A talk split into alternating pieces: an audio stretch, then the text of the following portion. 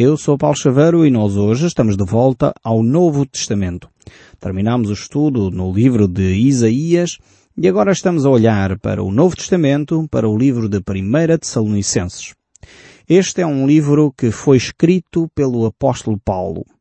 E realmente a Tessalónica foi uma cidade extremamente importante na colónia romana. Era uma cidade hum, com hábitos muito próprios, apesar de ser uma cidade que foi conquistada pelo Império Romano, no entanto não se aculturou aos hábitos romanos. Continuava com uma cultura própria, com hábitos próprios, eh, com uma forma de vida muito exclusiva, apesar de, no Império Romano, ser uma cidade extremamente importante em termos comerciais.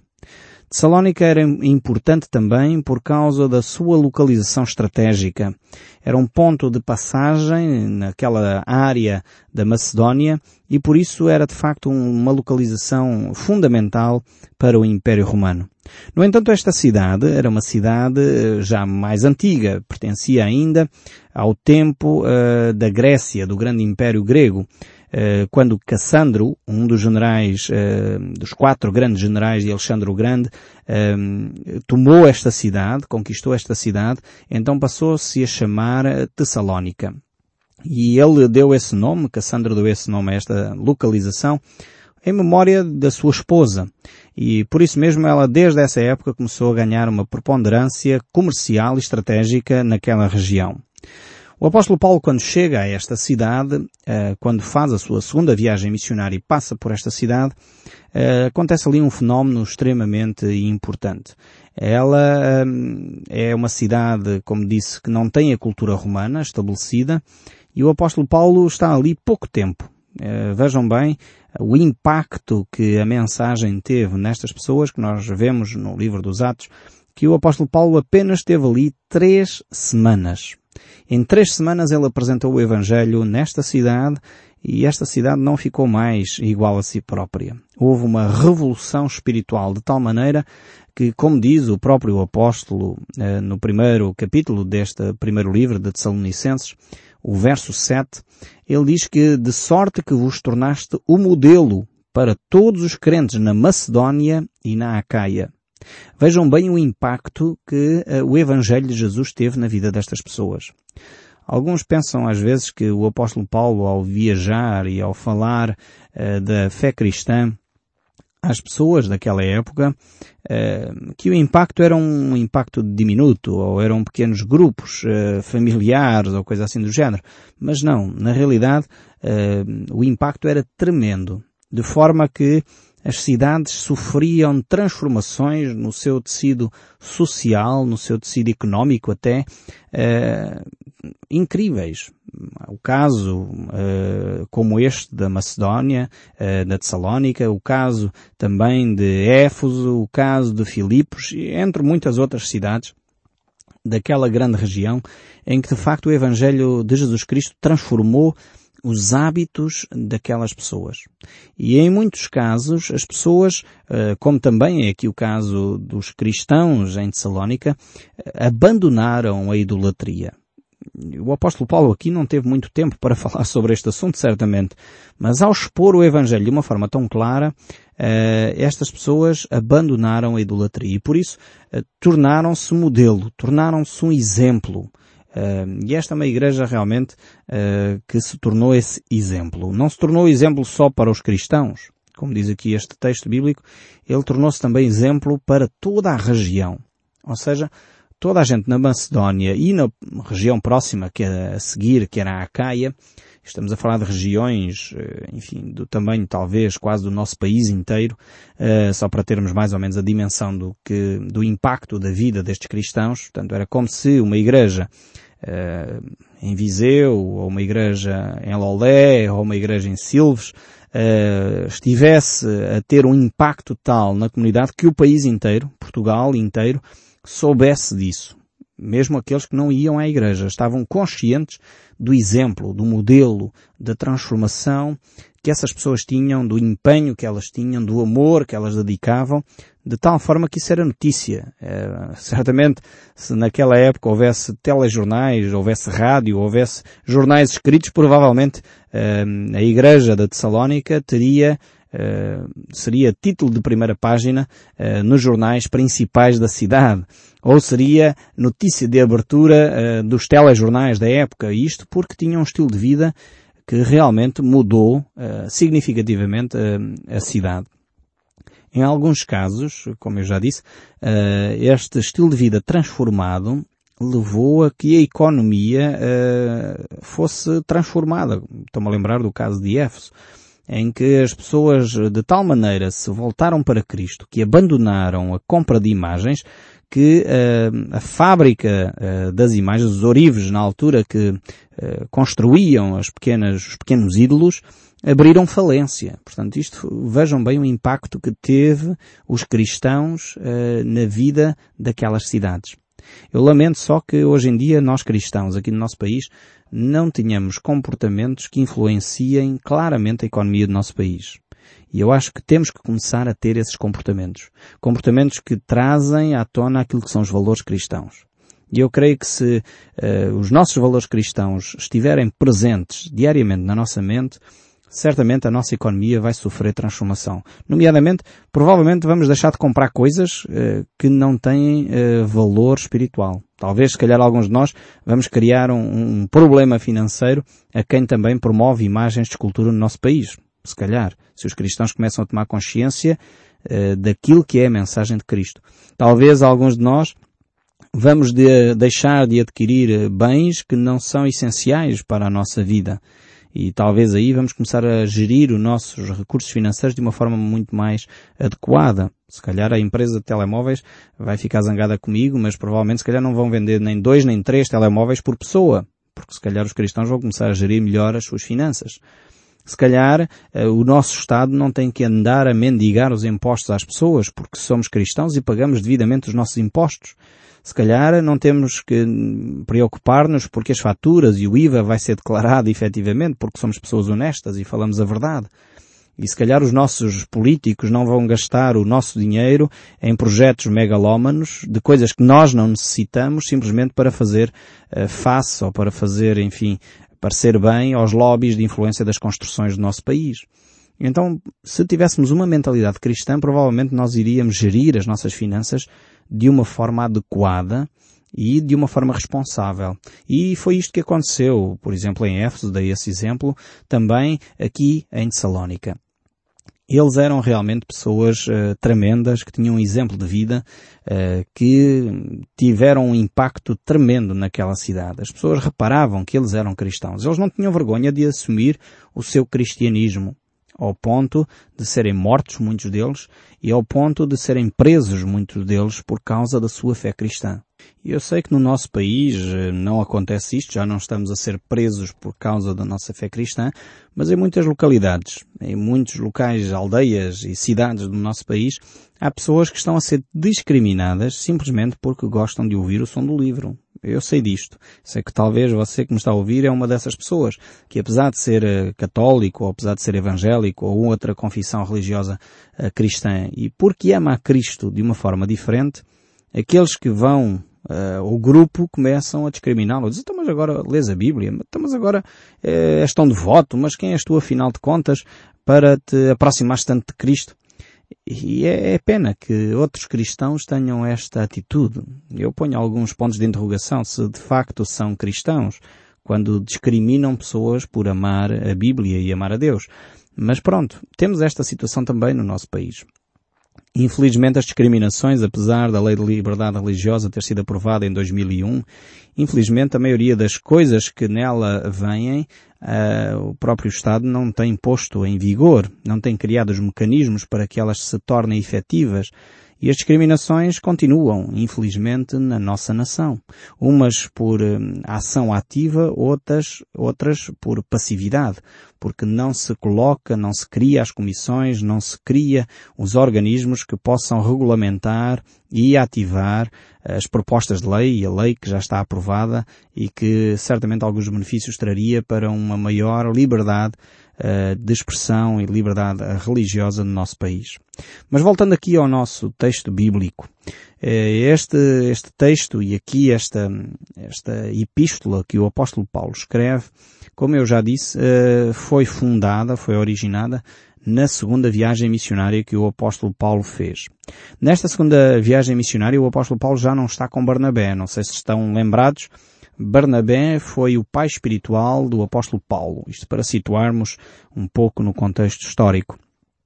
E uh, na segunda viagem missionária houve ali entre Paulo e Barnabé um certo desentendimento e cada um então seguiu a sua vocação de falar do Evangelho, portanto não viraram costas um ao outro, mas seguiu cada um a sua vocação e isto nos deixa aqui muitas lições certamente. Uh, mas Paulo criou a sua própria equipa de trabalho e Barnabé continuou também com a sua equipa de trabalho. Paulo juntou a si Silas, Timóteo e Lucas, uh, Lucas o médico, aquele que escreve também o Evangelho de São Lucas e aquele que escreve o livro de Atos dos Apóstolos. Então esta equipa que vai com o apóstolo Paulo na segunda viagem missionária, no fundo são os grandes uh, escritores do Novo Testamento. O apóstolo Paulo escreve uma série de epístolas Lucas uh, escreve o Evangelho, o livro dos Atos. Então, a grande maioria dos escritos do Novo Testamento é escrito por esta equipa uh, que aqui está constituída e que visita Tessalónica. Uh, isto é extremamente interessante, perceber que uma equipa de trabalho funciona e funciona bem. e aqui temos de facto elementos extremamente importantes nesta equipa. É interessante também ver que Uh, apesar de, de, ser uma equipa constituída por quatro elementos, há alguns momentos outros elementos se juntam a esta equipa, uh, aqui não há protagonismos, alguém que tenta uh, dizer eu sou mais importante do que tu. Lucas podia dizer, ou o apóstolo Paulo, bem, eu sou mais importante porque eu sou médico, eu tenho uma formação superior, eu até já escrevi o Evangelho e tu ainda não escreveste Evangelho nenhum. Coisas deste género, mas não há este tipo de relacionamento, este tipo de, de competição entre eles quem é o maior. Isto deixa-nos uma certa lição para nós percebermos que no trabalhar da nossa espiritualidade, no trabalhar da nossa vida cristã, essa atitude de procurar os méritos, procurar os galões, procurar os títulos, não provém de Deus. Eu repito isto. É importante nós percebermos que eu me chamar o doutor fulano tal, eu me chamar o pastor ou o apóstolo ou o bispo, não sei das quantas, e fazer um fim-capé disto, não tem a ver com cristianismo. Aliás, Jesus, que foi o maior líder de todos os tempos, ele era Deus feito homem, não é? Uh, foi o maior líder de todos os tempos, ele disse, eu não vim uh, para ser servido, mas para servir. E dar a minha vida em resgate de muitos. É, esta é a missão daqueles que uh, estão dispostos a liderar, estão dispostos necessariamente a servir. E hoje há uma febre que me espanta e me assusta, uh, uma febre por posições. Se uma pessoa se chama apóstolo, o vizinho ao lado tem que se chamar bispo. E se o vizinho ao lado se chama bispo, o outro a seguir chama-se apóstolo. E agora já há uma nova moda que é eh, a do pai apóstolo. Eu não sei bem o que é que isto quer dizer. O pai apóstolo deve ser aquele que, que é maior do que os apóstolos todos. Mas a sede dos homens por poder tem cegado uh, aquilo que deveria ser a nossa missão, que é servir ao próximo de uma forma humilde e de uma forma mansa. Porque foi isso que Jesus Cristo fez. Ele disse, aprendei de mim que sou manso e humilde de coração. Eu tenho certas uh, reservas quando uma pessoa está muito preocupada com o título que tem à frente. E sinceramente fico preocupado quando isso ainda é mais acentuado em alguns cristãos. Quando um cristão dentro da sua comunidade quer ascender a um determinado posto, porque aí tem mais autoridade, tem mais poder, realmente essa pessoa ainda não percebeu o que é o ser cristão. Ser cristão é viver em humildade. Ser cristão é viver em mansidão. Ser cristão é servir os outros sem esperar nada em troca. Ser cristão é amar mesmo aqueles que nos maltratam. Ser cristão é viver os princípios de Cristo. Ser cristão não é ter um título. Eu não nasci num lar cristão e agora sou cristão porque nasci num lar cristão. Meu pai era cristão, minha mãe é, é cristão, meu avô já era. Isto é quase uma tradição, é quase uma doença hereditária. Não, o cristianismo não é doença nenhuma. Cristianismo é uma convicção de fé. É algo que nós temos de tomar uma decisão a certa altura na nossa vida. Eu quero ou não quero ser cristão. Eu não nasci cristão. Eu torno-me cristão ao longo da minha vida quando eu percebo os valores que Cristo defendia e eu digo, eu quero defender estes mesmos valores. Quando eu percebo que eu sou pecador e sem Cristo eu não posso viver. E por isso eu decido, Senhor, purifica os meus pecados. É, é isto que me faz ser cristão. Ser cristão não é aquele que nasce numa família cristã. Eu posso ter nascido numa família cristã e ser ateu. Não tem nada a ver com o nascimento. Tem a ver com uma convicção pessoal, tem a ver com o arrependimento, tem a ver com a minha vontade de que Cristo perdoe o meu pecado e se torne Senhor da minha vida. Quando eu decido isto, então eu sou cristão. E provavelmente serei um cristão a exemplo uh, destes aqui de Tessalónica. Pessoas que se tornaram modelo com o estilo de vida. Não por causa do título que tinham à frente, mas pelo estilo de vida que foram desenvolvendo. O apóstolo Paulo então começou esta segunda viagem missionária, voltando aqui a este resumo, eh, portanto, histórico e o contexto, pondo aqui o contexto histórico. O apóstolo Paulo então fez esta segunda viagem missionária e depois de ter passado então na cidade de Filipos, eu não sei se conhece ali mais ou menos a zona da Macedónia, que seria, enfim, assim, de uma forma grosseira, eh, chamada atual Turquia.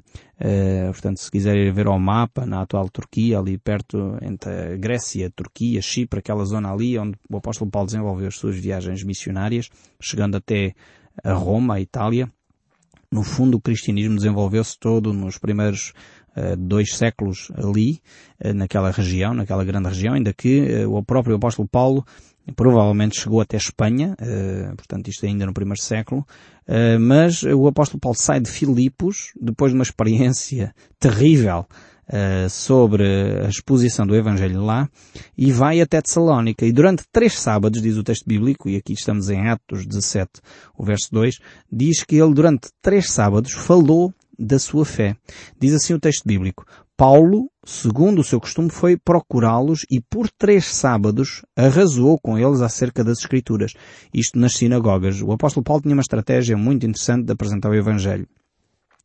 Ele eh, percebeu que Jesus Cristo era judeu e, em primeiro lugar, ele sabia que esta mensagem seria anunciada aos judeus. Então ele ia até às sinagogas judaicas, espalhadas pelo Império Romano, e lá anunciava a Cristo Jesus quem quisesse seguir a mensagem de Cristo seguia. Depois a seguir de, dos judeus serem, serem confrontados com a mensagem de Cristo, então Paulo anunciava o Evangelho àqueles que não eram judeus, aos gregos, aos romanos, enfim. E várias pessoas uh, se juntavam então a ele, uh, ouvindo esta mensagem.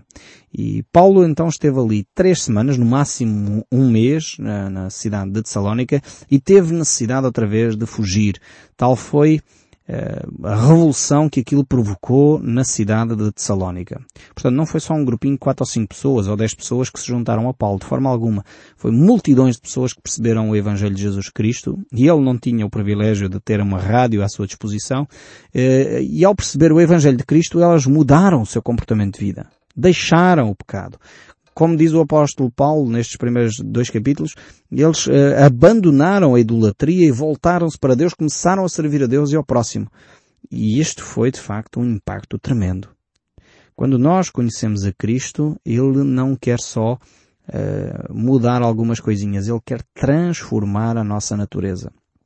Quer-nos, como diz o apóstolo João, retirar-nos das trevas para a luz. Esta é a mensagem do Evangelho.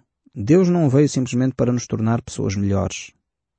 Portanto, isso, eh, Cristo não teria necessidade de vir se fosse só esse o objetivo. Ele não quer só que você seja uma pessoa melhor. Ele quer transformá-lo. Transformá-lo radicalmente. Ele quer mudar a sua natureza de uma natureza pecadora para uma natureza santa e justa. Esta é a grande mensagem do Evangelho. E isto só é possível pelo poder de Deus. Você não consegue tornar-se de um pecador num santo e justo. Não. Você pode se tornar uma pessoa melhor pelos seus esforços. Mas só uma intervenção divina o pode transformar de um pecador em justo de um pecador em santo. E isto realmente é a mensagem de Jesus Cristo. Foi por isso que Cristo morreu. Ele não morreu só para nos tornarmos pessoas melhores. Ele morreu-nos para tornarmos-nos seus filhos. Pessoas que são à semelhança de Deus com princípios segundos de Deus. Nós temos aqui ainda neste, uh, neste livro de Tessalonicenses uma possibilidade de fazer uma divisão. E eu vou sugerir aqui uma divisão por capítulos. E alguns títulos que poderiam ser interessantes para nós termos para cada capítulo. Por exemplo, o primeiro capítulo, a vinda de Cristo é uma esperança inspiradora. No segundo capítulo, a vinda de Cristo é uma esperança real. No terceiro capítulo, poderíamos chamar a vinda de Cristo é uma esperança que purifica.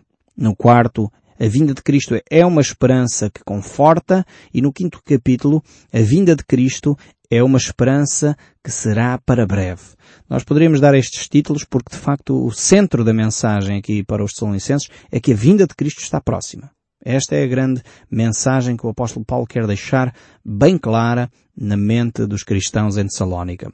Uma outra possibilidade ainda, porque há várias possibilidades de hum, organizarmos este texto, seria o primeiro capítulo uh, dar assim o, o seguinte título: As atitudes cristãs à luz da vinda de Cristo.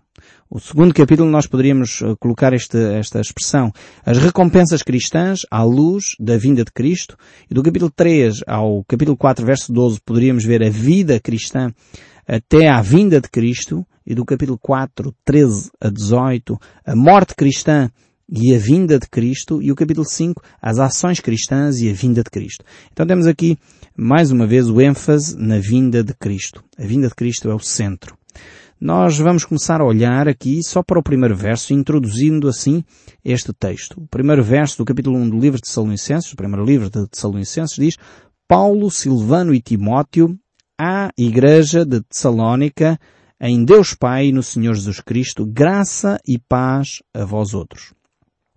Nós temos aqui então a introdução principal deste texto bíblico. Temos aqui os coautores com o apóstolo Paulo, que é Silvano ou Silas e Timóteo. Este Silvano uh, dá para expor o nome das duas formas, Silvano ou Silas, depende das traduções. Mas então eram estas três pessoas neste momento que estavam com o apóstolo Paulo. Nós no próximo programa iremos então desenvolver muito mais esta introdução, este primeiro verso, o que é que ele tem para nos dizer, quais as implicações deste texto bíblico, e é isso que nós vamos propor para o próximo programa. No próximo programa estaremos de volta e olhando a introdução, talvez de uma forma bem prática, vendo um exemplo de vida que pode ser também um modelo para cada um de nós. Isso nós veremos no próximo programa. Deus abençoe e guarde e até lá, não deixe de ouvir o som deste livro.